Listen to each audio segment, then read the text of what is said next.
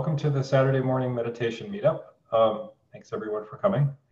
Uh, for those, there are enough new faces here that I'd like to actually give a little bit of a discussion of what we do here, which is, um, so I am, uh, I'm a student at Culadasa's. I am not an expert in the sense of I know more than everybody else on this call. Um, I probably know a fair amount, but uh, for example, Gilbert is, is very knowledgeable about meditation. Gilbert will often answer questions that I don't answer and I will often answer questions that Gilbert don't answer, and sometimes sometimes we'll both answer the same question in different ways. Um, there are other folks who show up on the call who um, also do that, and if you have something to add, you're always welcome to add it. Um, the main focus of the call is uh, people have questions about their meditation practice. Things are going well, things are going poorly. They have some question they want answered, and this is a place to ask it. So um, we used to go around and just ask everybody how they were doing, but that wound up being so time consuming that we got less meditation debugging done. So the real focus is meditation debugging. So that's why we're here. So welcome. And uh, is anybody uh, ready to debug their meditation practice? Or, or anything else, whatever you got.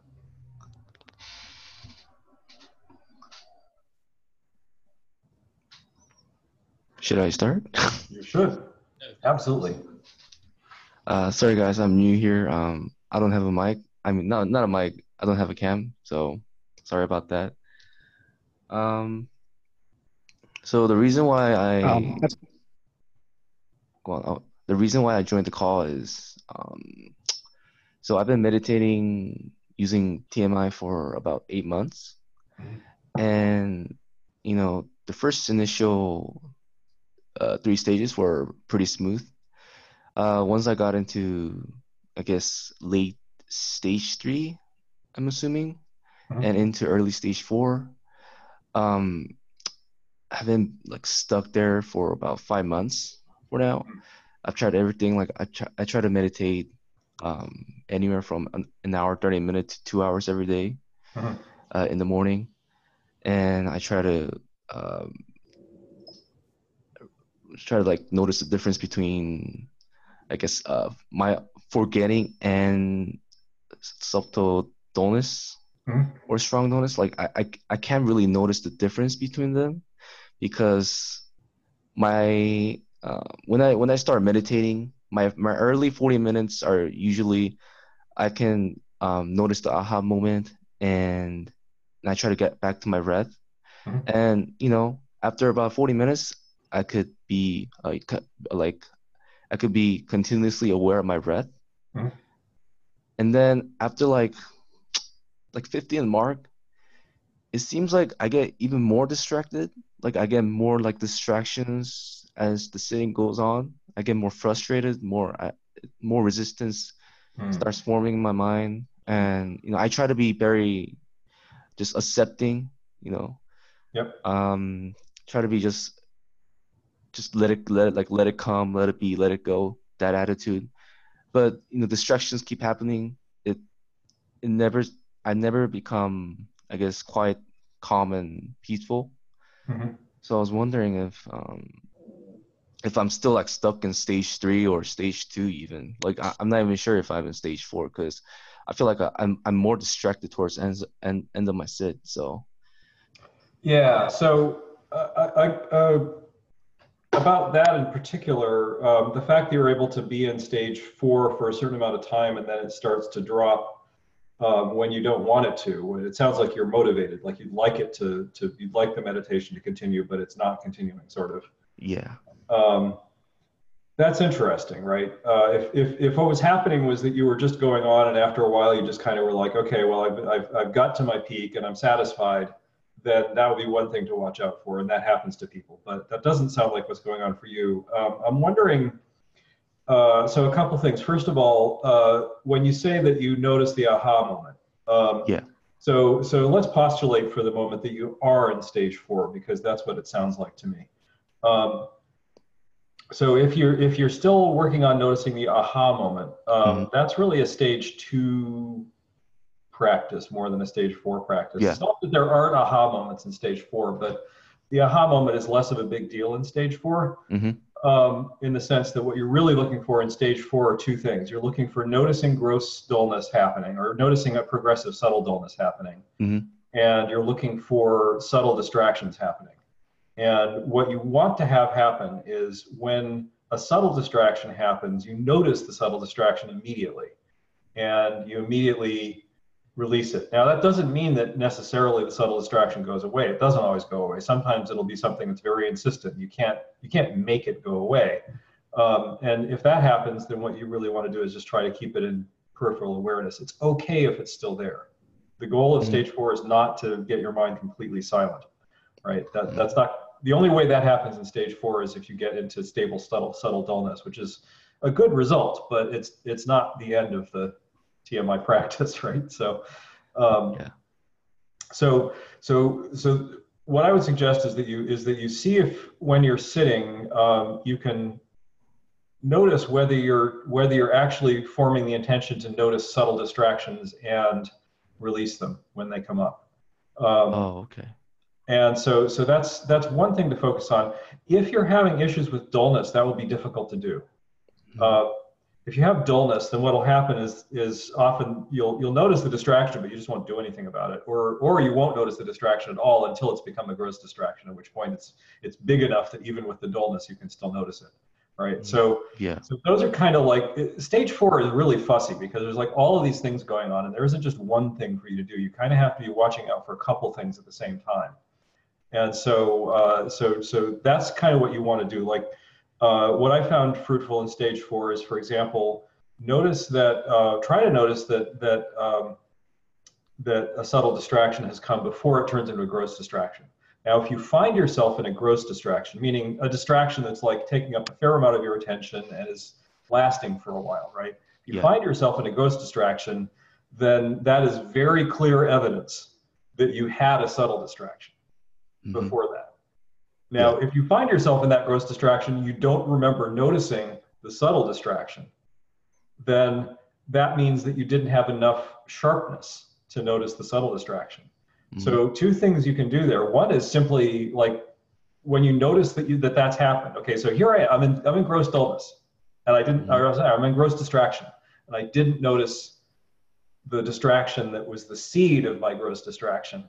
Okay, I am going to try and notice that next time. And then mm-hmm. you just go back to doing the practice.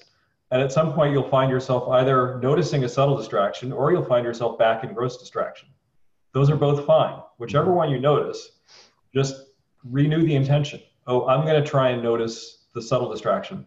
I found that if you do that, it usually doesn't work the first couple of times, but after a while, it works. So that's one thing you can do. Mm-hmm. Um, in addition to that, though, um, if you're having issues with uh, with dullness, um, one thing that can be helpful is to think about what your expectations are in the meditation. So uh, when I first started meditating, I had this expectation that I would sit and um, at some point there would be an absence of uh, uh external stimulus. Like I wouldn't be I, my all I would be experiencing would be the breath, and that I wouldn't be experiencing, for example, the sounds of birds chirping, or uh, you know somebody slammed a door. That just wouldn't really register. Like you know maybe you know I had some idea that maybe something would be there, but it wouldn't register. In stage four, um, in particular, that is not going to happen. Um, and that's not even desirable. The problem with that is that it, it, sort of can happen in stage four, but the way it happens is by shrinking your uh, available moments of attention. Mm. So, so, so basically shrinking awareness to the point where where it's just there's it's so small that nothing's appearing in it except the breath. And hmm. uh, and the, the way that that the, the only way to shrink awareness like that is to have uh, sort of less moments of perception. And if you have fewer moments of perception, then you're not going to experience the sounds of the birds and you're not going to experience maybe you probably experience the door slamming because that's kind of loud but you're not going to experience a lot of the things in the environment that you might think of as distractions right mm-hmm. but um, but you you actually want to experience those things you just don't want them to distract your attention So, so this is where the just you know where Culadasa's big thing about attention awareness really comes into play. Is like you actually want when you're sitting in when when your attention is stable on the breath, you still until you get to to the point of, of pacification of the senses, which is like in the later stages, you still want to be hearing all of those other things. They just you want attention not to go to them. So when the bird chirps, the bird is just chirping. Attention is still on the breath. Mm-hmm. Attention doesn't waver to the bird, but the bird is still chirping, and you're still aware that the bird is chirping. It's just not in attention. And you're not thinking a bird is chirping or anything like that. And you're not thinking, oh, that bird chirping might be distracting you. There's all these things that you do in stage four that um, where stuff happens in attention or in awareness and you're like oh my god that's going to distract me or that's a distraction and you get distracted by that but mm-hmm. but you need to kind of let go of that don't have the expectation of, of the environment being silent in fact if you find that the technique that i was describing earlier where you go looking for a subtle distraction and you don't find it for a while if you find that you just can't find it like it, you always wind up coming back to gross distraction then um, then that's evidence that you're that you have some pretty serious dullness going on. Mm-hmm. Um, it's not at the point where you're falling asleep yet, which is good. You caught it early. So now do something about it. And what you do about it is what I found is very helpful. Uh, and Culadasa talks about this is so extrospective awareness, awareness of what's happening in the environment. Mm-hmm. Try to find something really subtle in the environment. I live out in the country. So for me, something really subtle in the environment is the sound of a car driving down the interstate or the sound of a truck braking on the interstate about a mile and a half away on the other side of a mountain. It's very subtle. I can barely hear it.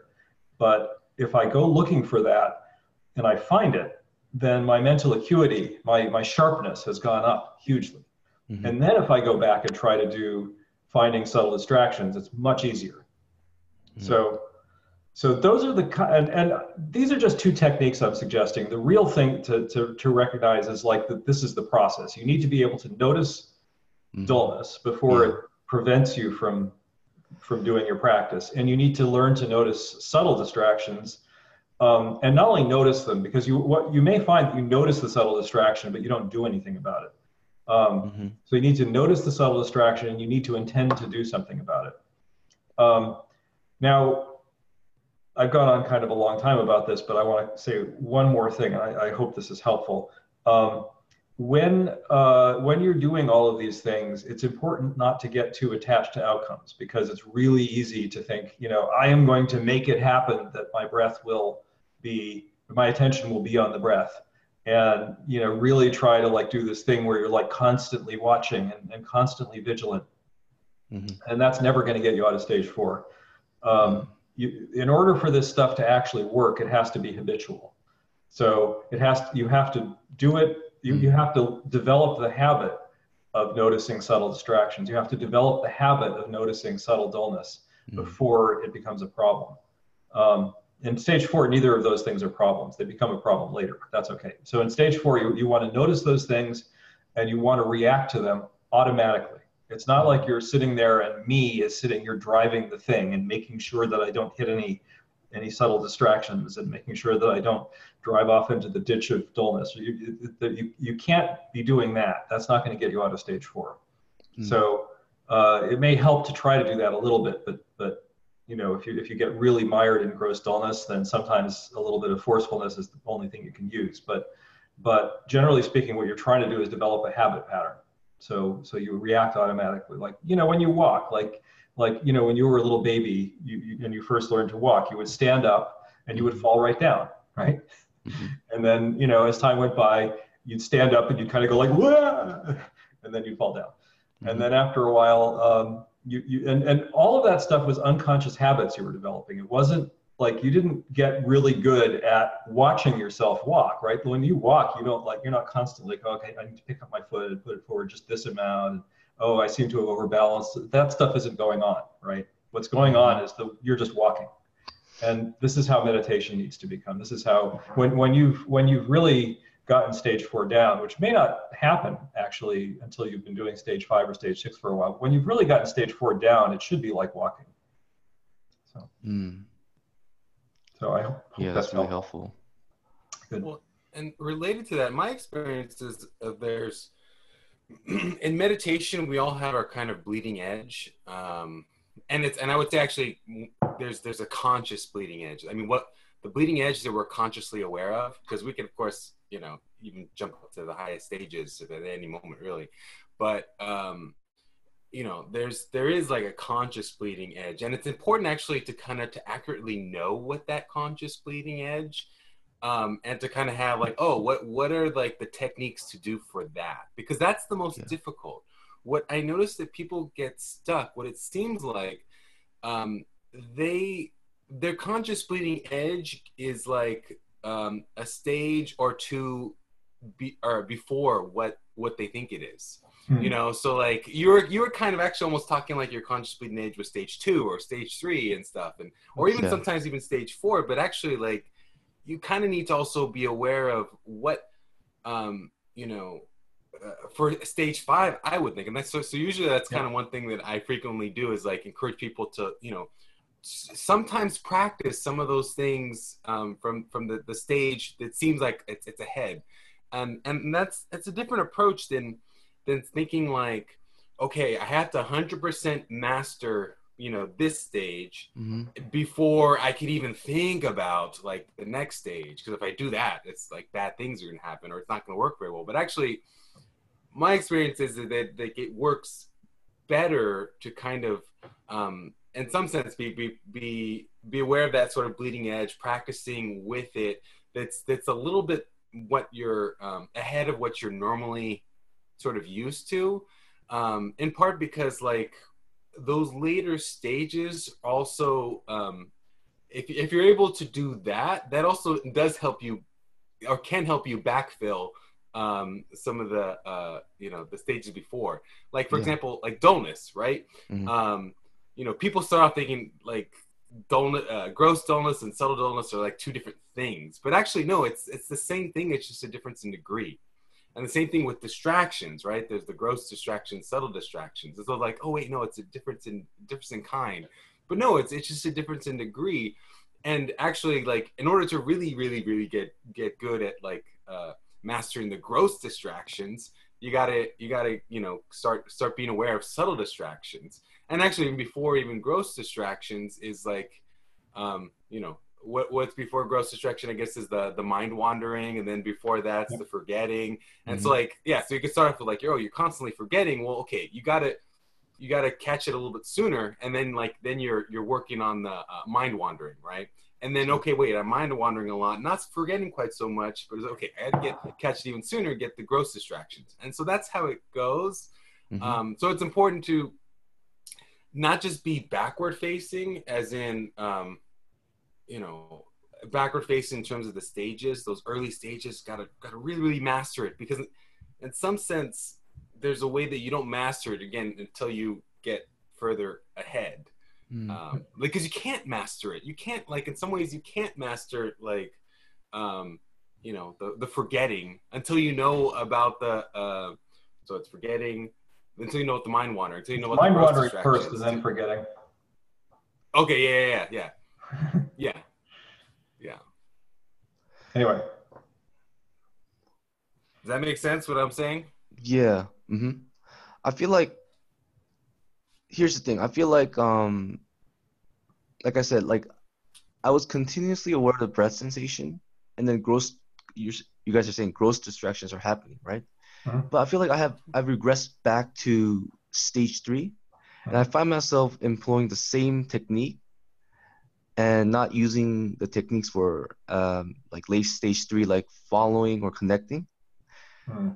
Oh, I, I, well, I sorry, I'm, I guess I'm still using following, but like not really using um, checking in or uh, or labeling in because I feel like I I regress back to that early stage three where uh, Culadasa is um, uh, recommending us to do the following and just noticing the aha moment.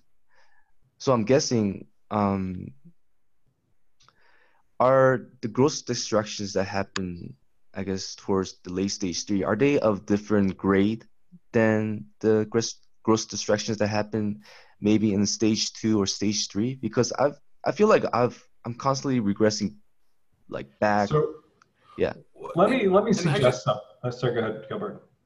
well, so one thing that with meditation, it's almost like a um, revving up of a of a you know machine in a sense, mm-hmm. and and and as you start meditating, particularly in the beginning, you do want things to be revving up, and like even and by revving, it's like you're you're go- progressing up the stages. Mm-hmm. Um, you know, we just when you first when you first start sitting sit, uh, sitting down, like take some time to, to settle, but mm-hmm. that and that settling is kind of revving up a little bit. Mm-hmm. And what happens, or you know, particularly for the longer duration sits, you kind of have to keep on revving up, or other. But if and if you get stuck at like you know practicing the the techniques at a stage that's like earlier than um or or or even or even not not sufficiently advancing to the um, to the next stage like oh yeah you're meeting the like the, the causes and conditions to, to start practicing.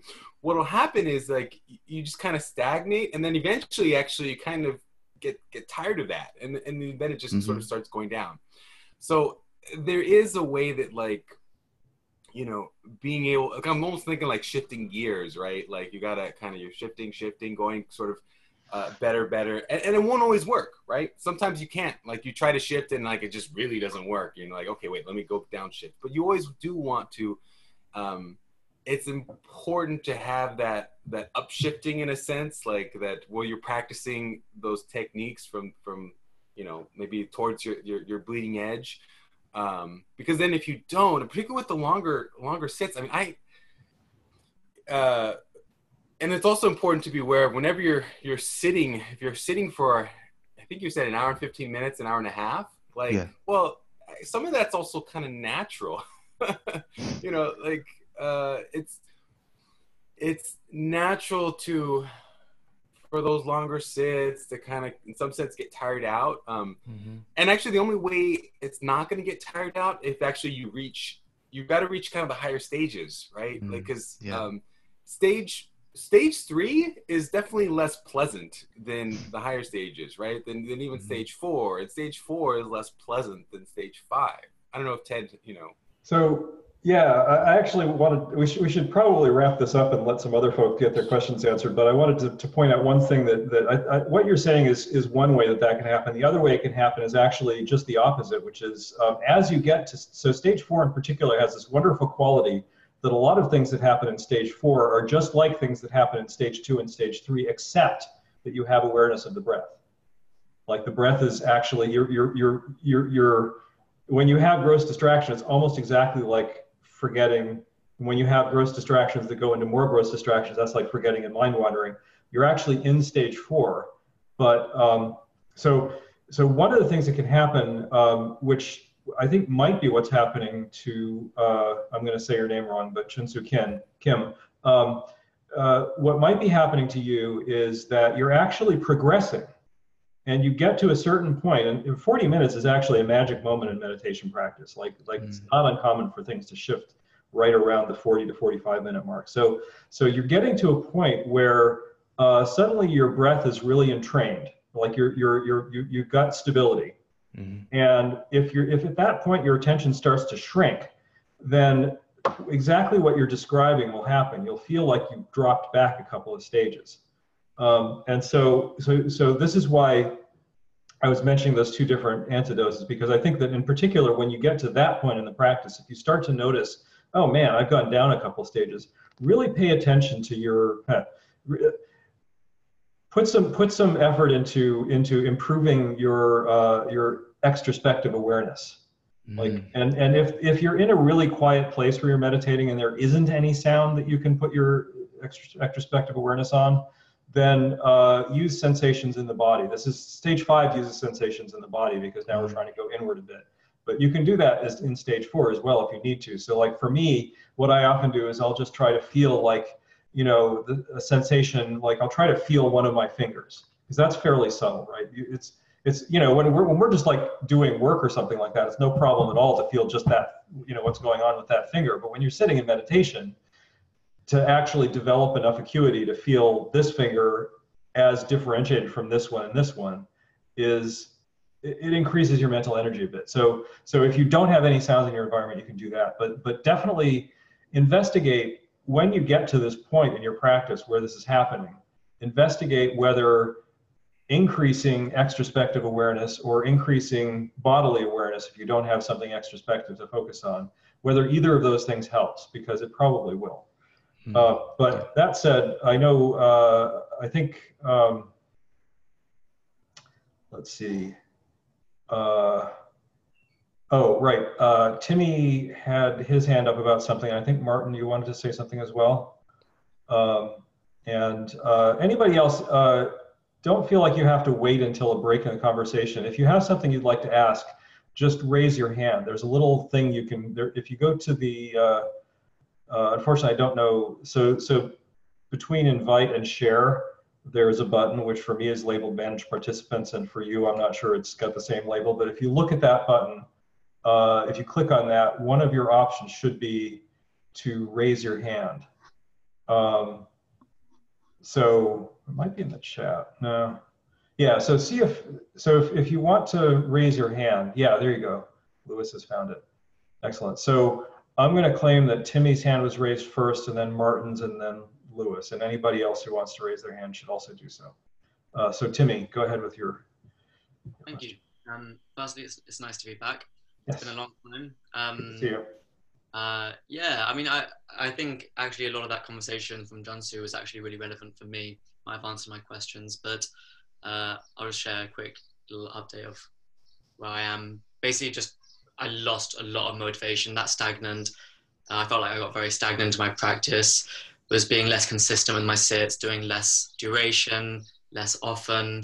Um, and then when I would sit, it would be a bit heavy and dull, and this inertia would develop. And everything was just kind of snowballing in the wrong way, which just resulted in me losing heart for the practice. And then when I would practice, it would be very going through the motions, um, no clear benefits, etc., etc. Um, and yeah, I just um, recently been putting all the conditions back into place. Coming back to Sangha is very helpful. Um, reading more, listening to a few more podcasts and stuff, and doing longer sits and more consistently. So now I feel like I'm becoming a bit more clear again of yeah, I feel like my practice when I was there was so infiltrated by dulness and inertia that I wouldn't I wouldn't have any clarity of what was going on and what I should be doing rather than just trying to come back to the breath and then mind wandering for minutes and minutes and minutes at a time. And I feel like I'm on this journey now of just trying to figure out what the fuck's going on um, when I'm sitting down, like what is actually happening right now? Am I actually with the breath, etc., etc. Um, but I think I am moving in that direction. And I had a little call with Tucker Peck the other day, and Alfie was on it as well. And he was just saying, "Man, how long have you been doing TMI?" It's like hmm. two years. He said, "What are the benefits you've got? You're at stage two, right?" Blah blah blah. Couldn't name anything clear. And he was really just suggested just shifting things up a lot, trying some body scanning for a few weeks. I did that the last couple of days for the first half an hour my sit, just super slowly feeling sensations in the body. And I recognized this discrepancy that I'd be able to feel bodily sensations and my distractions were far less frequent just from shifting things up a bit. I'd gotten so stagnant so heavily. So, yeah, just a little reflection that things are slowly clearing up. Um, if you want to say anything, you're welcome. So that it's it's it's. Uh, I wish you'd come sooner, but but it's great that you're here. I'm glad you got that conversation with Tucker. And uh, yeah, so so the advice about body scanning actually kind of ties into what I was saying uh, about uh, what Chinsu's going through, which is um, that uh, you probably actually had gotten to stage four-ish, but then you'd gotten a lot of dullness and you weren't counteracting it. And so doing the body scan is actually a great antidote for dullness. So magically, it feels like your practice is suddenly left back forward to where it was before all of this started. So this is a very common thing that people get. They're, they're making good progress and then they get to dullness and they just can't quite figure out how to deal with dullness and and they don't really identify that dullness is the problem. They just think that like there's something wrong with them or you know they you know whatever and so or you know oh my god I slipped back to stage two and and then it's very discouraging and so exactly what you're describing so it's great that you did that and i'm, I'm glad to hear it and, and please uh, you know i know that life goes on and, and and it's not always possible but but you're always welcome to come here and you're also always welcome you know if you ask questions on on uh, our our the mind illuminated uh, on reddit uh, you can get quick answers that way. You don't have to wait until Saturday. Thank So, Yeah, very much. Super Yeah. so uh, Martin, it's your turn. Can you guys hear me okay? Yep. So I've got a weird question because I'm I'm I haven't really been practicing TMI for a really long time at this point. Mhm. But I find myself drawn back. So I had like a I had like a um pretty long stint where I was just trying out different things. And did some Vipassana recently. Um, and so I feel it's time to come back to more concentration type practices right now. And one thing that was like the major thing that never worked for me with TMI is um, I could like one way of saying it would be that it's it feels really complicated. Like even that discussion you guys had at the beginning with like this super detailed um, analysis of like the different things that could be going on and the different complex subparts of the meditation and the stages and whatever.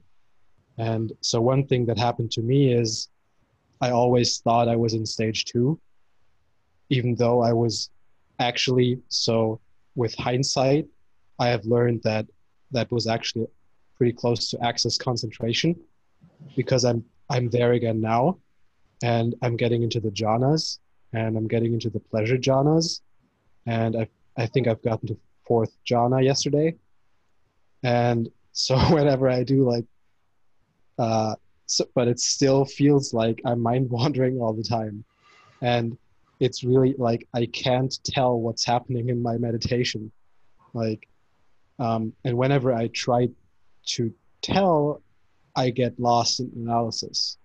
Like I really wind myself up with trying to figure out what's going on. So what I've been doing is just sticking with practices that are way looser and have that don't have that systematic thing, because then I won't distract myself with all the um, analyzing and mapping and whatever.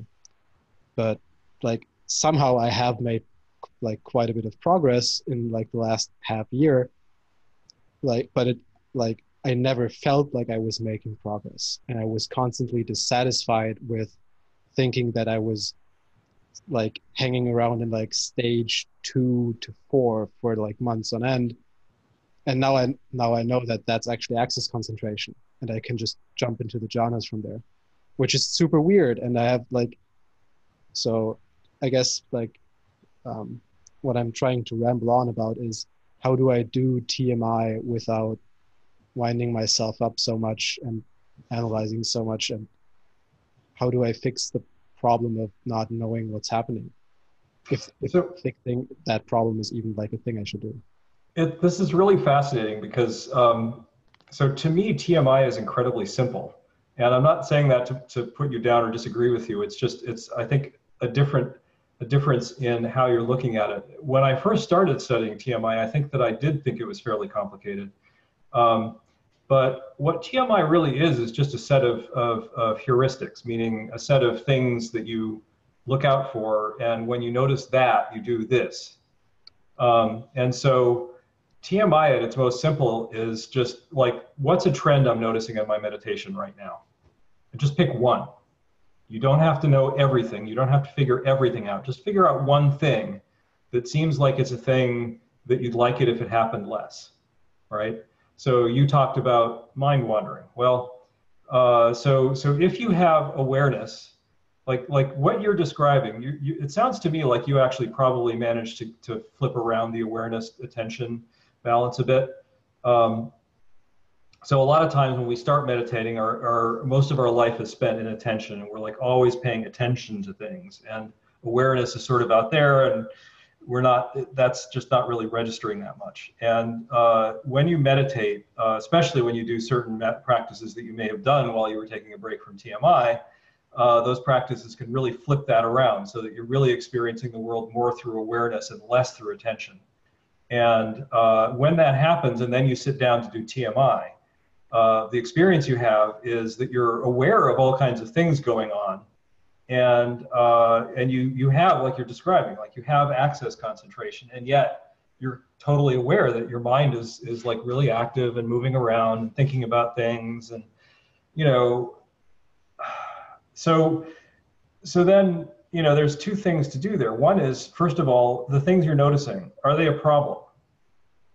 If they're a problem, why are they a problem? right? Like if you're, you say that you're having mind wandering and yet you can reach jhana. So uh, is that really what's happening? It may be that what's happening is actually just that you're start you're you're you've got enough introspective awareness, enough metacognitive introspective awareness that you're noticing the the activities of the unconscious mind in a way that you weren't before.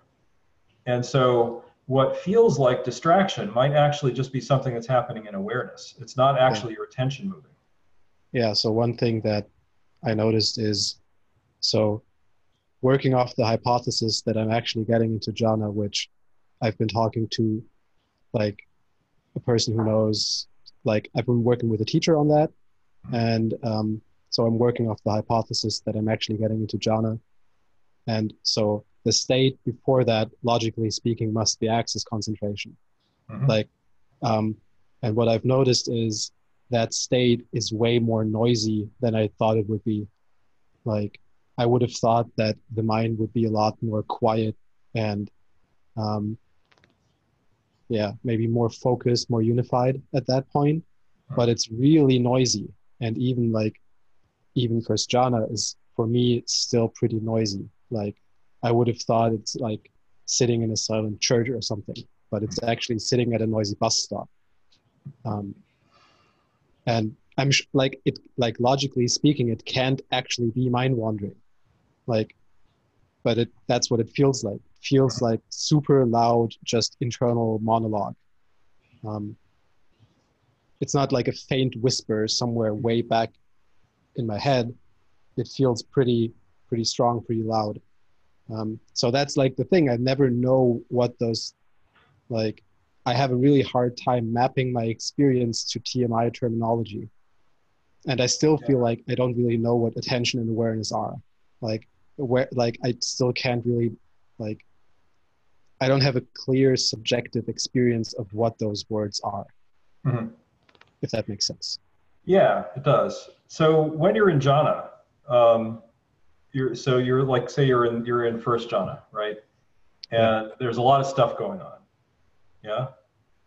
Uh, I mean, first jhana is pretty pretty. Just the jhana itself is pretty is pretty noisy, right? It's like it's like you know there's a lot of like really energetic stuff happening. Yeah. Um, and so, is there a feeling of uh, a place from which it's being experienced? Um, I've never thought about that, but not not that much actually. Okay, yeah. Um, it's it's hard to. What you're describing is not unfamiliar to me, um, and what it uh, what it when I think about this, I think about attention and so when you're really in awareness, um, actually locating what attention is can be very difficult. Um, you have to recognize that attention is is just another object in awareness, and uh, and awareness isn't good at localizing things. So whenever you're finding something, whenever you whenever you've picked something out of awareness, that's attention. So so like if you're if you go looking for attention, then it's actually kind of attention that finds it right like like and if you go looking for like if you sit in awareness and you're like okay what's happening with the breath and and an answer comes to you uh, the way that answer came to you was that attention went to the breath so so you can kind of identify attention that way if you're really in awareness attention doesn't have the strong experiential quality that it does when when you're really in attention and so you can't like like the, the, the, the languaging that works to help you to identify attention when your most of your experience is in attention is not going to work for you if you're mostly in awareness. Um, mm. Attention can be very diffuse, and it's it's hard to it's hard to localize. So, uh, and I when I first had so I did a I did a, an Advaita practice that got me to to you know awakening or whatever, and and um, and it's so hard to talk about this stuff but but that practice totally flopped this over for me. And after that happened i couldn't do tmi anymore because i couldn't find attention. Yeah. So uh, but over the course of what has it been two years now i've gotten to the point where i can identify attention again but but um, one of the things uh, to say about that is like don't um, like when you when you try to reach out for something it's actually attention that's reaching out for it. But but when you're in awareness that's not a very satisfying way to access things. And what you really want to do is see if you can just kind of um, intend for an, for an intend, intend for for a knowledge of attention to arise uh, sort of invite it in like where ask yourself the question where is attention? What is attention doing? And just kind of like be receptive to what answers come to you rather than trying to push out and, and, and try to find it by seeking it. Because when you're when you're in this i mean if you find yourself able to push out and find it by seeking it it's attention that's doing that and so that's one way to find attention but but it's not that's not very sustainable when you're trying to stabilize attention when you're trying to stabilize attention basically uh, what you're trying to do is get to the point where attention is just not moving and yeah. uh, and so anything you do that's like pushing at it or controlling it, it's going to make it hard for that to happen. So uh, I'm feeling like this wasn't actually a very helpful answer, but maybe it give like or rather it wasn't a very direct, cogent answer. But hopefully there's some descriptive stuff in here that's helpful. I don't know. Yeah, it's not. I mean, it's addressing one part of my confusion, but mm-hmm. I feel like the the bigger question that I'm trying to ask is like is it worth it for me to try to come back to tmi because i definitely see the all the positive aspects it has mm-hmm. but it just feels like every time i try to do it like tmi and my mind just don't get along very well yeah like, so actually I, that's I've made all, the, all this progress i mm-hmm. feel mm-hmm. but i like i still don't get all the things that it's talking about and it feels like maybe it's just not a good fit at this point. So, so yeah, worth it to try again, and if so, how? That, so that's a really good question, and actually, I think that there's the the answer is sort of in the question. I don't know if it's what Kira is mentioning from page 15, but um, you have to have a problem that you're going to try to solve. Um, like like what is it that you want out of this? And uh, if if the answer is I don't know, then yeah, there's not much point in doing it because you're not going to be motivated. You're, it, it, one of the things that's, that really motivated me to push through this this uh, confusion is actually teaching this class or teaching whatever coming to this this meetup every saturday and you know not really having a clue what stage i'm in. And yet i seem to be able to answer people's questions about their stages. And like when they describe stuff it always is i always know like like what they're talking about. Um, and so so i honestly have gone through a period of of, of uh, over a year i mean at this point i feel like i'm out of it but but i had gone through a period of over a year where i really had no clue where i was in my practice and um, and the reason why i kept doing it was because i wanted to be able to help people with their practice right? So it wasn't even because I was trying to get something out of it for myself. And I don't say that because I'm like trying to say what a great guy I am. I just like it's a matter of pride almost. It's like I can't come to these meetups and not know what the hell I'm talking about. Um, and so uh, so having a motivation is is the thing that that that helped me to to resolve this. And if you don't have a motivation, maybe this just isn't the right time for you. Maybe you need to discover the problem that you want to solve that TMI would solve for you. And then you'll be able to do TMI because it'll be important to you. Because because really, it, when you're in this state where like all the stuff, I mean, it's, you you've got all this noise in your mind, right? So so so that suggests that unification hasn't happened yet. If that's bugging you, that would be one motivation for yeah. um, for for doing TMI. That may not be the thing that you need to do to get unification, though. I mean, you should explore that. Maybe it is the right thing to do to get unification. Maybe it's not. Um, you might find at this point that doing, uh, I, I, don't know if you've done progressive insight meditation. Yeah. yeah. yeah. that's what I'm just bouncing back from. And yeah, how did that go for you? Not well. Um, what, what happened? I I got I got insights left and right, but I feel like I almost broke my mind doing it. Okay. Um, yeah. The the Dark Night kicked my ass really hard, and uh. I feel like I almost shattered it. So I almost shattered my mind into a million pieces. Mm-hmm. Um, but I did get I did get good insights, and um, yeah. yeah, maybe you should do uh, a totally different practice. Um, I'm thinking like uh, Lester Levenson's technique, basically like something that's going to just be because it. Yeah, I'm. I'm actually. I'm wondering like like this could be totally the wrong direction or totally the right direction. Um, but you could try just doing some. So Lester Levenson is sort of not. It's it's it's like metta practice, but it's not metta practice. Uh, you basically make a list of all the people that you know like i mean and and over time an exhaustive list like at first it's like all the people you can think of but over time it becomes much longer and because as you think of more people and you know, the practice is basically you just have the list in front of you you start off with at the top of the list and you bring that person to mind however you can like just get them into your mind and then uh, you in, you form an intention to have love come up for that person, whoever it is, whether it's someone who's nice, whether it's someone who's an asshole, whether it's somebody that you actually love, or whether it's somebody that you utterly despise. Your goal in the practice is just to get that to come up. And uh, the practice is a memory hack. The reason it works is because when you remember somebody uh, or something, uh, as soon as you're done remembering them, you rewrite the memory. So, so the process of getting, of, of pulling the memory up rewrites it. And so if you deliberately have some other emotion when the memory comes up, that's what gets rewritten.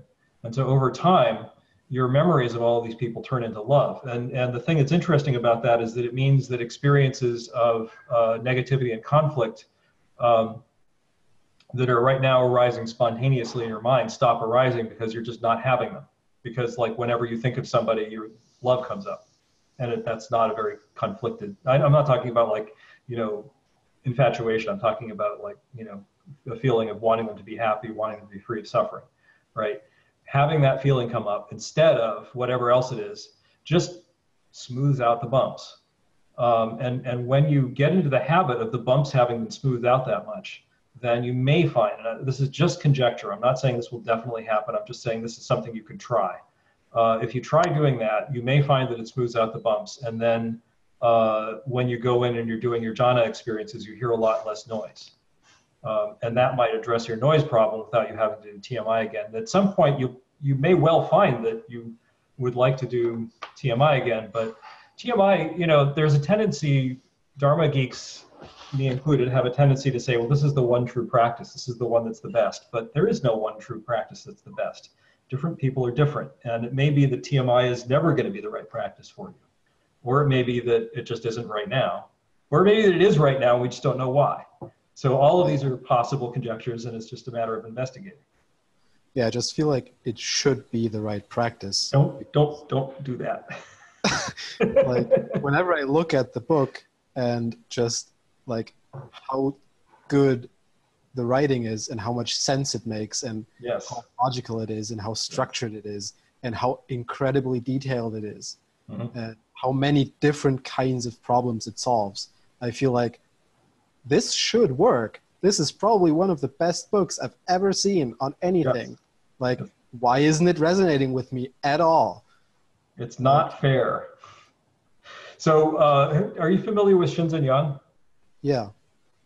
Did you ever try his do nothing practice? Yeah, I actually did. How did that go for you?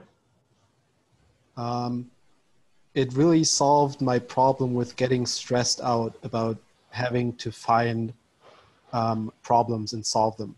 Mm. Like, I really got into it for a while, but I was then uh, sort of like gently discouraged um, because, like, by just people I was talking to, because there was the um, I got the hint that it might be too advanced and I should maybe stick with something more organized for the time being. Hmm. So yeah, yeah it's, so it's kind of the exact other side of the spectrum from TMI. Yeah, well, it is and it isn't. It's actually I think it's it's easier to do when you're at the when you're at least at stage four. Um, the reason I mention it is because it's another thing that could help you to quiet the well, quiet the noise isn't the right thing. Help you to allow the noise to do what it needs to do so that it can subside, right? Because you know another way of looking at that noise is that its intentions are rising, right? So the the, the do nothing practice is all about noticing intentions arising and and and not clinging to them. So not not not not not insisting you have to follow every one of them. And so, so that's another thing you could try just to see, like, if you do the do nothing practice, does the noise happen? If the noise happens, just like start noticing the noise happening and like like letting it go. Just let it go. You don't have to analyze it. You don't have to understand it. Just let it go. And if there's something that needs to be heard, it will demand to be heard at that point, and you'll deal with it probably. I mean, again, this is all theoretical. It might work, it might not, but but in principle, something you know, as the as the the noise that doesn't really need to be dealt with subsides, the thing that does need to be dealt with, that's probably a lot of the energy behind all that other noise, may surface, and you may have a chance to deal with it. It may also be that that uh, the noise is just a habit, and there's nothing really serious behind it at all. It's just a habit, and so sitting there and letting it drop as it comes up can be a way of slowly breaking that habit. And it sounds like that worked for you with some of your more gross noise, which which is how I would describe any kind of striving in, in meditation, right? Uh, so if it worked for that, there's a chance it'll work for this too. Okay. Yeah, thanks. All right. Well, so sorry. We've got a lot of hands up. Uh, Gilbert, did you want to say something more about this, or can we? Should well, we go? Just yeah, one last thing. It's like with with everything that you experience, Martin. It's like you you're you're you gotta relearn how to trust yourself, and that's what a lot of, in some sense, what shamatha and uh, you know, uh, I say uh, I prefer shamatha than samadhi because you know, but the whole calm abiding sort of thing and tranquility um, and you do have to sort of purify and unify the mind, which, in other words, is harmonize the mind, and sort of to, you know, being able to let things come, let it be, let it go. But in order that, to do that, there has to be trust. Um, and one way you kind of have to, you know, make an effort to focus on the positive in sense. And I, and I love sort of uh, Ted's description of, of that that metta practice, and that's that's you know very much a way to do that, and a way that I would generally recommend. Um, so which naturally will um, should be able to kind of help you to kind of put put pieces back together and, and also soften around some of the harsher edges so that there can be that you know like a trust. Because it sounds like there was a lot of you know fear a lot of strong aversion. So it's yeah needing to kind of put things back together in a sense. Yeah okay. Thanks. Um, I'll see what I can do. All right, we've got some hands that have been up for a long time, so let's get to those. Uh, Lewis, I think you were next. Uh, a more simple question. I wanted to ask when you do connecting, it says like, um, I'm in stage 4 mm-hmm. There it says you should do it non discursive, mm-hmm. but I don't seem to be able to do that. When I do it, I automatically start to think, ah, that uh, breath was shorter than the last one. Mm-hmm. Yeah, so I mean, the thing about uh, connecting is that it's essentially a practice that has to happen in introspective awareness. You can't really do it with attention. Um, if you do it with attention, the way you're going to do it is you're going to try and measure how long this breath was. Remember that somehow. How are you going to do that? I don't know. And then when the next breath comes along, you're going to uh, compare. And or you know if you if if you could come up with a number like I actually so so I have this is a confession. Um, when I was trying to do connecting, I couldn't figure out how to measure the length of the breath. And I was trying to do it just the way I'm describing, where you measure and you compare. So I started measuring heartbeats. I would actually feel how many heartbeats occurred during the breath. And then I could know, okay, this was a five heartbeat breath. Oh, and this was a seven heartbeat breath. So that was longer. And that's just like totally the opposite of the practice. That is not the practice. so um, what you're really trying to do with the with the connecting practice is just set an intention to notice when breaths are longer and when they're shorter and what the correlation is between your mental state and um, and uh, the length of the breath. And so it's a long-term thing. It's not something that you can just do in a sit. It's basically what you're doing over the course of perhaps months is intending for this to happen. And you'll notice, like, oh, you, you at first you might be like, well, I think these, I think this breath, I think my breaths are getting longer now, or I think my breaths are getting shorter now.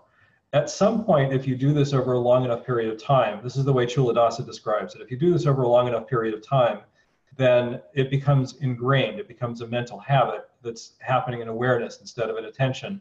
And at that point, it's like noticing red cars or something like that. You know, like if you if you have, form an intention to notice red cars as you're driving down the road, at first, you know, you'll notice some and you won't notice others. And after a while, you just get an interrupt every time there's a red car, and you're not doing any work. It's just happening. And this is like that. You're you, want this to be something that's just happening in the background. You're not really thinking about it. You have an intention for it to happen, but you're not doing anything. And then it's just like you'll you'll be like, oh, the breath is longer. Oh, the breath is shorter. And if you li- if you read the the the the the Anapanasati Sutta, um, did I say that right? Anyway, if you if you if you read the Sutta on Anapanasati meditation, that's actually the way the Buddha describes it. You, you uh, the, uh, when he breathes in short, he knows he breathes in short. When he breathes in long, he he knows he breathes in long, vice versa. So it's a knowing. It's not a investigation. It's a knowing. So so, and, and that said, the discursive thoughts are fine. They're just not the practice. You don't have to stop the discursive thoughts. They may be supportive of the practice at first, but ultimately, and, and you know, you may also have discursive thoughts about like what you notice, like, oh, I noticed the breath was long, but eventually that all drops, and you're just like noticing non-discursively this is happening. But you don't have to stop it; it'll just happen on its own. Does that help? That makes sense. Yes. Thank you. Cool. All right. Uh, so, Kier, you've been very patient. Uh, it's your turn. Um, so, this is my first time here. Um, I just finished the DPC uh, and I post on the subreddit as well.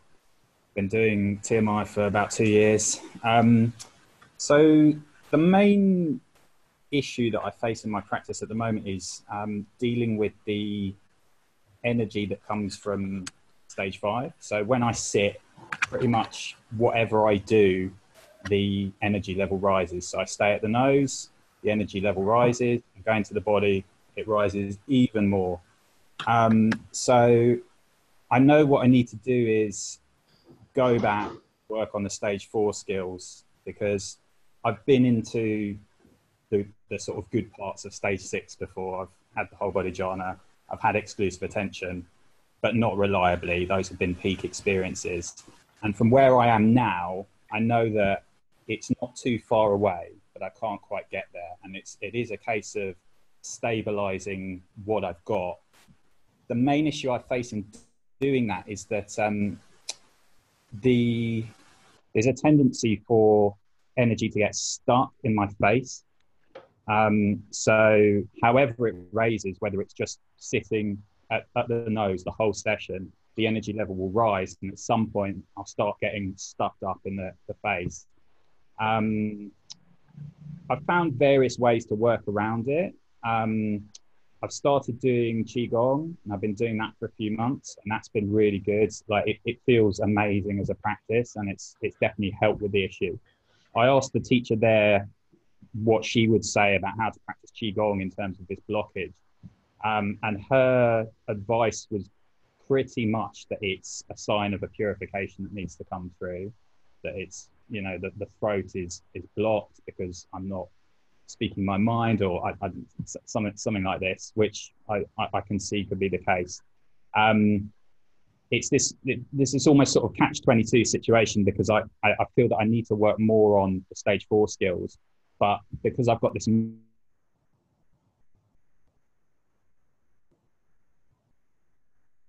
it's quite hard to um, to follow and to connect with any degree that I feel I can make it make it more precise over time. so it, it's got a lot better. It, the, the, whole thing has got a lot better over time uh, through doing qigong and through um, like some of the things they teach there. Um, but I've been I've been working in this this area for quite quite a long time, and it's um, I feel that over time things are getting better, but it's very gradual. The amount of um, diligence and, and, time I put in. So off cushion, um, my level of perceptual acuity is high and has been ever pretty much ever since I started doing stage five practices. Um, and over time, there's also the kind of um, emotional component as well, where um, just like happiness and things are very satisfying, very enjoyable, even quite mundane things. That's happened more and more, and the peak of that goes up and up.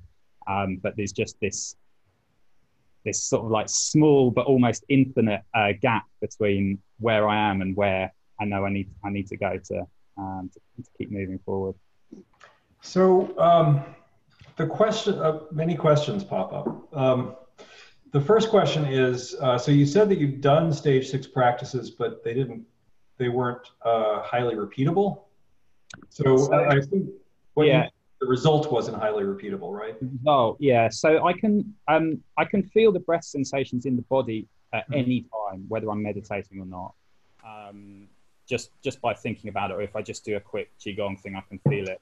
Sure. Um, but what what what tends to happen is that even a small amount of time in the body, whether it's doing a stage five body scan or, or stage six, like breathing with the body, the, the power rises like really quickly. So I, I don't have the time to kind of um, work, you know, work through part by part and clarify everything.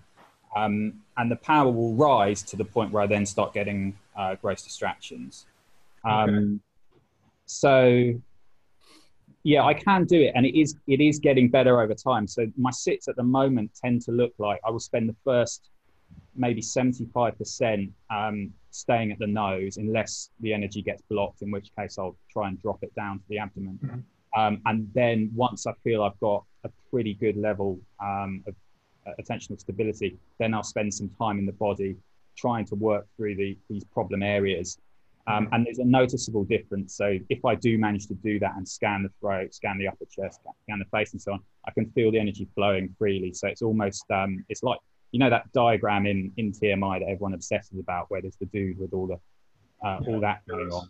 Yeah, that's yeah. I mean that's a very real uh, thing uh, in, in, in my experience. But um, when I've had when I have had the sort of some of the goals of stage six before it's been when I've been able to get the um, the level of energy in the body up to a sufficient point where there's just there's no um, there's no dullness in, in the body and those sensations are so captivating they're so engrossing that the attention just can stay on them uh, and then you go back and then you get exclusive or you can you can get absorbed into it and i'm getting closer and closer to that over time but it's this really kind of slow, like slog. Yeah. I feel that well, th- this issue here is, is is the problem. That if I could kind of get past that, I could just do more more time in the body and really really get get uh, get cracking. So. well, so, so you're experiencing the fruits of stage seven, like a purification. Yeah. That's exactly what it is.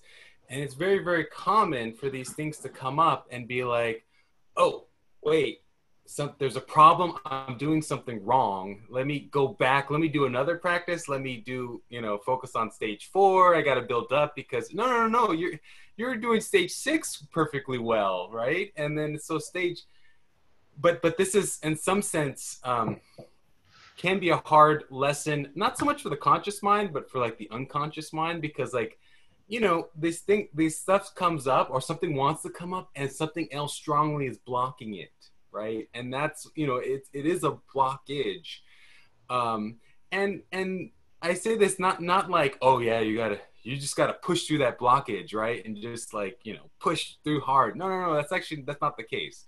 Um, and actually what you're saying about things getting better over time that's that's good that's good um, but the one thing i'm just wanting to do is to reframe right like that in some ways actually what you might what a part of you can think is like the problem is is actually uh, that's part of the process and it's needing to to face it um, you know, spending some time, not not like you have to, you know, not like you have to force yourself to face it and like, oh, I'm gonna deal with this blockage right here, right now.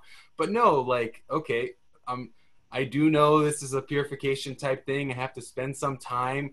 So, sometimes just sitting with the blockage. Yes, you you can you can do different little strategies to try to move the energy, but don't get too focused on I have to move this energy or or even I have to make this thing go away um, my experience of it is that there's just sitting with it and practice on relaxing around it, relaxing through it, letting it be, trying to really give it permission to let it be. And um, it will, it, it kind of unfolds, right? And then things can move gently and, um, and, and yeah, and that's the process of working through. Um, and it is good it, it, it's it's good to have these other um, techniques and stuff that you can use as like a um, you know or, or, conceivably you can use them as, as almost like a, a, a break in a sense like okay yeah the sitting meditation a little tense let me let me go walking or something or standing and um, potentially right? But it, it does depend on i mean I, you'd have to get a lot more details about what you know how exactly you're doing it. But but yeah like it is um, I I generally would recommend like metta being uh you know metta or even just spending time like walking in nature or just yeah there are what things that you can do that um for some people many people that that just it's not where you're not trying to really do so much it's more just let it be let it go. You're focusing more on that. Yeah so on on that subject um i, I like i've done metta in the past and i really like it. Um i I was doing metta at the start of the year, and it was um, it was causing problems because even a small amount of metta would uh, the energy level would so high that um, off cushion I was starting to get like pretty distressing um, phenomena, like at work, sitting in a meeting, feeling like like just stuff going nuts, um, and that I'm gonna like spaz out. Um, and stuff like that. So I, I kind of gave that a rest because it just didn't it didn't feel healthy uh, at all. Um, but one I, I I'm not like hundred percent sure that it is this purification. It might be one of the things that does make me think that is that when I do breathe with the body and then I come back to the nose. Um, when I have had exclusive attention before, it, there's this sort of feeling before it comes in that you're things are sort of going whoa, and you're almost like on a roller coaster and you're trying to hold on, and then you break through. And I get that feeling beforehand now, um, but then I don't quite break through. I'll suddenly get distracted, and like I'll it will be something big, so I'll just start kind of opening my eyes, and, oh, what's that? and then I'll be like, wait, uh, and come back. So I think there's like some kind of aversion to to going all the way with it. Mm-hmm. Um, Can I just point out something really simple? Here, what is the practice of stage seven? Um, it's sustaining, sustaining exclusive attention until it becomes effortless. Is that right? It's effortlessness. Okay. Um, what effort, what effortlessness means is not that it becomes effortless. It's already become effortless, and and that's actually what you're describing. It's already effortless for you. You don't have to do anything really to get this energy. The energy is happening on its own. Um, you already have effortlessness. What you don't have is letting go of effort. Um, and I think one of the things that you may, uh, I would suggest that you explore this and just see what happens. Uh, one of the things that you may find is that if you, first of all, uh, if you if you try to let go of effort, I think you'll find that that, that you can. Um, but I think it may be that some of these blockages that you're feeling are actually uh, intentions to control the process. And really, stage seven is about letting go of intentions to control the process. You have intentions for what the process is going to do, do but the process really isn't in your control. And yeah. part of getting through stage seven and into stage eight is letting go of uh, uh, just letting letting go of trying to be in, in control of the process.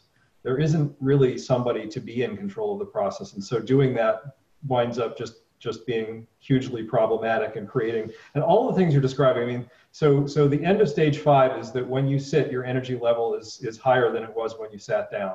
That's mastery of stage five. You already have that. You're already done with stage five. Stage six, it sounds like you know maybe you're done with it, maybe you're not, but it kind of sounds like you've you've gotten some degree of mastery of stage six. So I would seriously explore um, just sitting and trying to do the practice. And when I say trying, that's highly ironic. Sitting and trying to do the practice without um, without trying to do anything.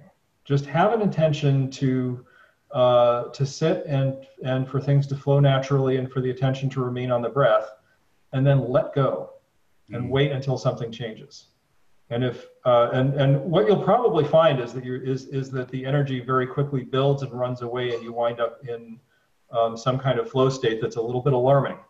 And part of what you're going to have to do when that happens is not uh, try to control it, because uh, the trying to control it is what makes it, you know, like like energetic and and scary and like like I'll, I'll, give you an example from my own life. When I was uh, when I first met my wife, we uh, wound up going on a vacation and uh, uh at, at, some resort where they had a trapeze.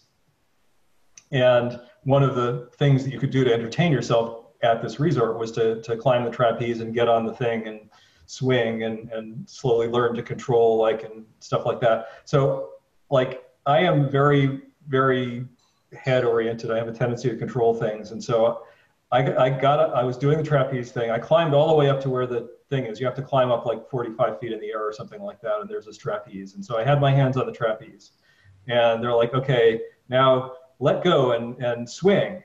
I let go, and it was like the worst thing I had ever experienced because I was completely out of control. There was no control. I was just in free fall. I was just swinging, and it was it scared the crap out of me. And um, and I couldn't, I, I, I couldn't get myself back. I, I, I couldn't let go of, of the need to control. And so in order to, um, in order to, to, to stop it, which is what I felt I had to do, I let go of the trapeze and landed on the net and kind of hurt myself because I was going kind of fast. And so this is the the practice of stage seven is learning to be on that swing and not freak out. Like you're okay you're just you're you're on a swing. You're not going to fall. Nothing bad's going to happen. It just feels bad, and you have to you have to let go. And so that's like for you, from what you're describing, I suspect that you may find that that and it's of course it's this is just an analogy. It's not the same, but but I suspect what you may find is that if you start letting go, if you just say, okay, I'm going to not do anything. I'm, I'm going to I'm my intention is that my attention will be on the breath for the next however long, and I'm going to do nothing about that. And just let go and let that happen and see what happens. I think what you'll find is that the energy level actually builds and that you find yourself in access concentration. It may not happen immediately, but from the way you're describing things, this sounds like where you are. Uh, yeah. and you may find yourself in a jhana. And the challenge when you find yourself in a jhana is to not try to stop it. Yeah. Yeah, I, I, what what you're saying makes a lot of sense to me because it it, it does feel close both um, in terms of the phenomenology of what what happens. In that, even if I just stay at the nose, I'll sometimes get to the point where the whole body is just so clear, and then the joy starts rising. Yep. Um, but also, I've been working in this zone for like a lot, a long time now, and there've been a lot of like dead ends and stuff like that and there is just this sense of there's lots of things that are right, and then there's something that's not quite right. And once I work out what that is, then yeah. I kind of but, yeah, so, right. Yeah, one of the things that, that that you need to learn at some point to to really, particularly when you have an experience of insight, this tends to either be a result of it or the cause, seemingly the cause of it, is letting go of the idea that that you're going to figure it out it's mm-hmm. not that it's not going to get figured out, but there's there's a certain surrender that has to happen. And so like there's a part of your mind that already knows what the problem is. And and that's part of what you're sensing probably. Yeah. It already knows what the problem is. It probably already knows what to do about it. And so, really, part of what you need to do is just allow that to happen, as opposed to trying to figure it out, because it's you don't have to. Yeah, and I've I've had I've had experiences of um, just suddenly knowing through, mm. through awareness, through intuition, what I've been doing wrong. Um, and and it, I found the process of having these kind of discussions quite uh, illuminating in that regard because often I found even before I go and uh, speak to a teacher, like say if I go and post something on Reddit or when I was doing the DPC, almost just by mulling it over, I suddenly think, actually, what problem do I have? Like I know the solution to this. I've just yeah. been yep. thinking about something else. So yeah, I'll try that. Thanks. Okay. Yeah. Yeah. You're welcome. Uh, so we still have a, you know another 15 minutes if folks want to um, I, I, have a quick question for Keir. Yeah. You had uh, a technique for when, when this blockage shows up in your face to, to move it downwards. Uh, can you tell me a bit about what that what that technique is? Um, sure. So, like, I I've I've only been doing qigong for quite a short period of time, but um, they place a lot of emphasis on on the abdomen, and they call it the dantian and on um, the feeling of storing chi uh, and sinking chi. So you're you you spend time. I'm translating this into TMI terminology because that's what I've had to do when I go to qigong. I can't go in with beginner's mind. I'm like, okay, yeah, I see what we're doing here. Yeah, um, they'll ask you to, as you're moving, uh, kind of check in uh, with the feet. Spend a little bit of time putting your attention on the feet and then on the abdomen, and then also on the the crown chakra and the hands and so on. And then at the end of set of movements, you um, you put your hands with the uh, these energy gates in the hands in there in the system. You put them over the abdomen, and then you uh, you visualize um, the energy sinking sinking down into and, and being stored in in the abdomen. So that's kind of broad, broadly it. Um, but generally, I've found that if it gets too much there, then just going, moving the attention to the abdomen for some time and, and really taking it easy there and just kind of letting it settle down, it, it can it can go down. But it's yeah, it, it's not it's not super reliable at the moment. That that works in the short term, and then what I found in is is in the long term is is being able to scan and breathe in those areas and they get more sensitive, and then you, there's the feeling of it, it flowing freely, like constantly throughout the day. But it, it's it's weird stuff. Like not in Kansas anymore when dealing with these kind of things. How did you get into qigong? Did you read a book? I, I just did a class nearby. Um, someone I know through through TMI, he he said, "Oh yeah, that that class looks good." So it's super it's super basic. Like it, it's a normal class. Um, it, has been an interesting experience in, in some ways because they there's people there who've been doing it for years and they'll you'll do these exercises and then they ask you to describe what you're feeling and people say yeah i can feel kind of tingling and you can tell that they really want to feel this stuff and i'm like the opposite i'm like I've, there's all kinds of nonsense going on. Like it's crazy but i don't really say that so i'm just like mm, yeah it's pretty relaxing. Um because i don't want to be like the weird the weird guy in the class like maybe maybe that's why your throat feels blocked. It, it could be it could be.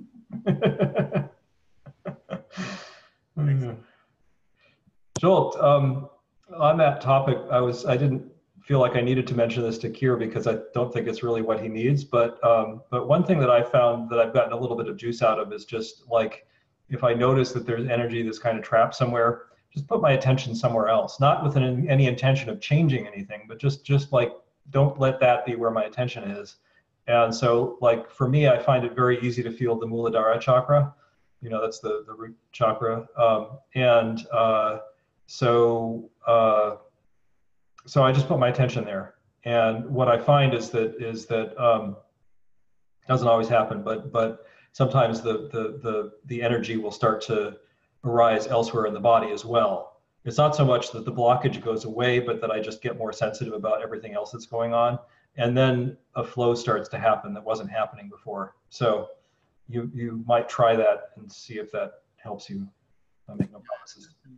I didn't. Moving my attention somewhere else for like quite a long time uh, eventually makes the issue and it feels like everything just calmed down.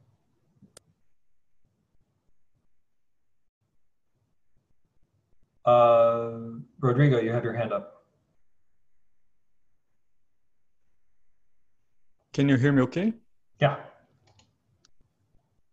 It's interesting. When I was having trouble with efforting in stage four, one of the things that I've noticed is some kind of blockage in my nose. It feels like it felt felt like uh, tension was building in my nose.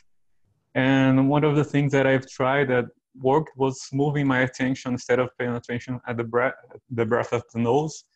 I started paying attention at the breath at the chest or at, at the abdomen and that helped a lot uh, ease that tension in the face and i don't know to this day if there, there was a, a, energy blockage or anything but i've noticed that just changing my my my focus from the nose to the chest or abdomen for a few weeks it it, it, it really helped uh, easing that that what might have been a blockage i, I still don't know. Just commenting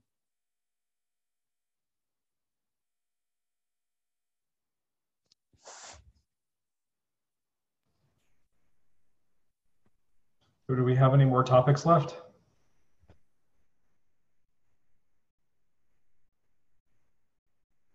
Scott? You're muted. There you go. And your microphone isn't working. Ah, can you? Oh, there you go. All right, I'll turn it up a little bit. Can you hear it okay? Yeah. Okay. Uh, so I went to uh, retreat and um, basically forgot everything about TMI, but I'm getting back on track. Um, but uh, basically, we worked on the four elements. Hmm. Um, I guess. I mean, he called it basically looking for sensations. It was a Goenka retreat. Yeah. And um, and I'm just continuing to work on it. Um, like last night, I woke up and I was like, like I'm starting to notice a lot more like uh like subtle sensations, just being alerted to them, like not looking for them.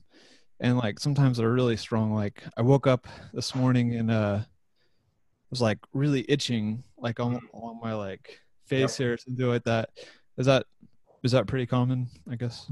Yeah, I mean, if you think about it, like you're, think about like you know when you when you put your hand on your skin, like the detail of sensation when your attention is on on your hand on your skin. Um, that all of those sensors, there's they don't have an on-off switch, right? There isn't like some little f- switch that gets flipped that stops you feeling those sensations. So that stuff is happening in your body all the time and your mind is filtering it out. That's the only reason that you're not like constantly being driven nuts by all of this stuff, right? It's it's that there's a filter. It really does drive me nuts sometimes. Right. Yeah. Yeah, right. So so um, so the challenge so so once you turn on and the Goenka practice, uh, this is also true of TMI. If you're doing stage six, you'll have the same experience. These practices tend to turn off that filter, and then uh, that can be really beneficial for things like having insights and stuff like that. But the downside to that is the filter's gone, and so you feel these sensations. And so one of the challenges that you have to face when you're when you're at this stage in the practice is um, uh, there's a tendency to feel aversion for these sensations when they come up. And so one of the things you can really beneficially practice at this point is just noticing that happening. Um, because when you start to notice that process happening, you'll start to develop a sense of humor about it. And at some point, the aversion will stop coming up. So like, I, I've definitely had this experience of like, so for me now, actually, I, I do the opposite thing, which is like to me, when these itching sensations come up, when like all of these like stupid things that the brain is normally filtering out, I'm like, yes, the practice is working. And so that can be a helpful like like uh, counterpoint to the tendency to see it as bad. Um, but yeah, it, it is uncomfortable. Okay. Yeah, you get I get kind of excited because um like I'm like yeah I did notice it because because I, spend um several days sometimes with like just noticing very subtle sensations in parts of the body. I have a real trouble with like the chest, the torso area, Mhm. like just and shoulders. They're just like no, but besides, I think I was like, um, he told us like not to write off like, um, you know, the the like the feeling of like your, your shirt against your chest and stuff like yep. that. Don't don't like just discount that because it's not like subtle or whatever. Yeah. Um, but uh, but yeah, that's like a real blank area right now. But yeah, that's that's it's it's actually not uncommon for people to find blank areas like that, and there's often some kind of uh, uh, purification associated with that that's that hasn't happened yet, essentially. So um, one thing you can do is is uh, uh, this is particularly good once you've actually done the scan and gotten the energy level up. Just put your attention on that area and just wait patiently and don't don't have expectations, but just have an intention to feel whatever comes up um, and see what happens. Now, if what comes up is like overwhelming, then maybe back off because that could happen. But um, but you can do that, and and it, it you know it, sometimes people have actual nerve damage that prevents them from feeling sensations, but that's relatively unusual. I mean, I actually have nerve damage. I had surgery up here, and there's a certain area of my skin that I can't really feel, but I still get sensations there. So even if you have nerve damage, it still doesn't prevent you from doing that practice. All right, thanks. Appreciate sure. it. Yeah. Um, we're getting close to the top of the half hour, but uh, anybody else want to bring something up before we close?